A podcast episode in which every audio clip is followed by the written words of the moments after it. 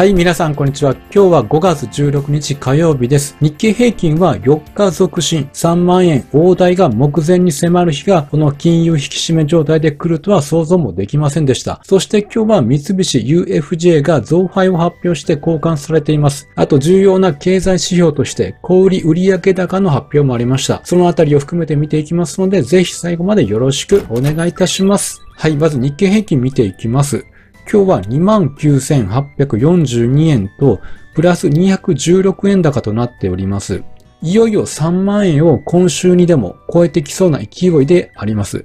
特に今日はアメリカのソックスが反発し、日本の半導体関連が全体相場を牽引しました。売買代金は3兆5000億円台ということで高水準でありました。日経平均のチャートを見ていきますと、3万円まであと158円と迫ってきています。で、今日の高値は29,916円だったわけであります。で、今日のように上昇してあと一歩と流ればいいんですけども、今日のこのローソク足を見ると、この3月9日につけた状態に少し似ているのが不安なところではあります。まあ、上昇局面でのこの十字線というのが、まあ、ひょっとしたら決算が終わった後、あとは3万円を超えた場合、達成感からひとまずここまで上がれば OK ということで、調整が入ることも想定できます。まあ、とりあえずは高値更新と急落は隣り合わせということなので、何かネガティブ材料が出てくれば、それを理由に売り材料になってくるので、警戒も必要な時期ではあります。そして今、日経平均の3万円超えも取り上げられていますが、トピックスの高値水準も話題になっています。これ実に1990年8月以来約33年ぶりの高値付近に浮上したということなんです。で、ちょうど1年前に金融引き締めが始まりましたが、その1年後に下落しているのではなく、逆に高値を更新してくるというのは誰もがこう想像できなかったんではないでしょうか。まあ、ということは、まあ、相場もそうですが、まあ、何でも規制概念にとらわれてはいけないということなのかなと思います。そして、いつも次の FOMC までの期間には、FOMC メンバーから利上げについての意見が出てくる期間であります。で、今日は2人の蓄連銀の考えが異なるので、それを見ていきたいと思います。まずこちら、ミネアポリス連銀の貸し借り総裁であります。インフレ鈍化に向けてやるべきことが残されているということなので、労働市場は依然として過熱状態にある。インフレ鈍化にはまだ長い道のりが残されていると述べています。あと、前向きなデータが2、3ヶ月続いたからといって惑わされてはいけない。インフレ率は目標の2%を大きく上回っているというわけであります。まあ、どちらかというと、まだまだ引き締めが必要という高派な意見ではあります。そしてこちらがシカゴ連銀のグールズ B 総裁の内容であります。5月の利上げの決定というのは引き締めすぎないようにという懸念から五分五分だったということだったんですけども、最終的には利上げに賛成したということであります。で、累積500ベーシスポイントの利上げというのは、その影響がこれから表面してくる。それに加え、信用状況の引き締まりもあるということで、非常に慎重になるべきだと思うと述べています。まあ、ということで、どちらかというと、慎重に見ていこうという、まあ、ハト派な発言であります。で、こちらが2023年の FOMC メンバー、まあ、投票権がある人たちであります。今回のグールズ B 総裁と貸し借り総裁も両方とも投票権を持っております。ちなみにこのハトのマークとタカのマークというのがこのハト派とタカ派を表しておりまして、まさにその通りの発言だったということがわかります。で、次回の FOMC は6月13日から14日であります。なので次の FOMC で利上げ、まあほとんどの確率でないとは思うんですけども、そのあたりを含めて要注目ではあります。では、今日の注目銘柄として三菱 UFJ を見ていきましょう。はい、まずチャートから見ていきます。今日は909.5円でプラス2.78%の上昇となりました。これは15日に発表した決算が交換されて、今日はこのように上昇に転じました。まあ、金融不安で下げてからこの900円を突破してきたというのは今回が初めてであります。では早速その決算の内容などを見ていきましょう。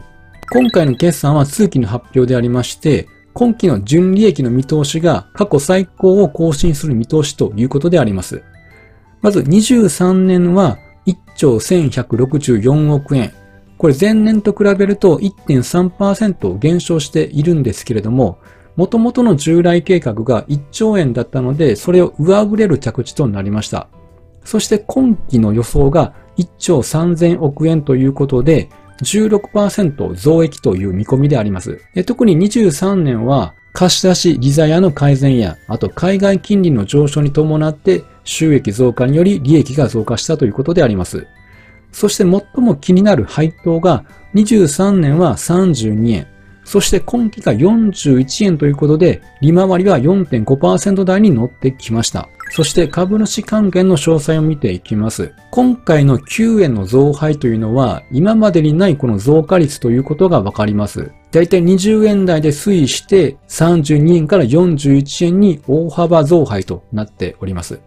でただ今回自社株買いの発表はなかったんです。で、これは足元で金融不安が起きていることや、金融機関としては仲介機能をしっかり果たす必要があるので、しばらく余裕のある運営をしたいということであります。ただ、中間決算時点で再度判断したいということで、11月頃ではありますが、自社株買いの気配を感じさせる発言となりました。そして、三菱 UFJ の純利益の内訳を見ていきたいと思います。まず23年は1兆1164億円でありました。で、このようにいくつも項目があります。まず三菱 UFJ 単体では約6000億上げております。つまり全体の中の約、まあ、6割ぐらいを上げているということであります。で、その他には信託単体で1245億円、アコムで217億円、そしてモルガン・スタンレーが3173億と、これは全体の中の約28%を占めております。で、三菱 UFJ 単体が約6割なので、まあ、それ以外が約4割を占めているということでありまして、純利益のバランスとしては、この銀行のみに、ま偏らない収益源として、海外収益比率の高さが特徴であるというのが伺えます。では次に他のメガバンクの配当どうなったか見ていきましょう。みずほが85円から95円にこちらも増配しています。三井住友は240円から250円にこちらも増配しております。なのでメガバンク3社とも4%台に乗せてきております。まあ、とりあえず決算を終えて三菱 UFJ が上昇したので良かったのかなと思います。今はまだ900円前半ということではありますが、以前何度も1000円をトライしていましたので、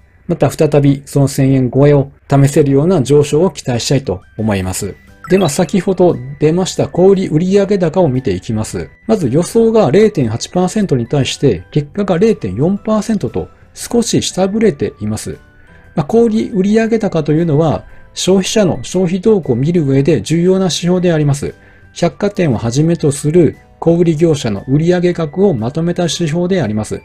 結果としては予想を下回っているので、まあ弱い結果とはなりました。ただ前回がマイナス0.7%なので、そこから見れば強い結果となっております。なので、ドル円の動きを見ると、予想を下回ったということから、一時は円高方向に触れました。でも前回より、まあ、上振れているということなのか、引き締めが必要ということで、再び円安に触れております。まあ、なので直後の動きとしては、まあ、方向感がまだ定まらず、こう上下しているといった状態ではないでしょうか。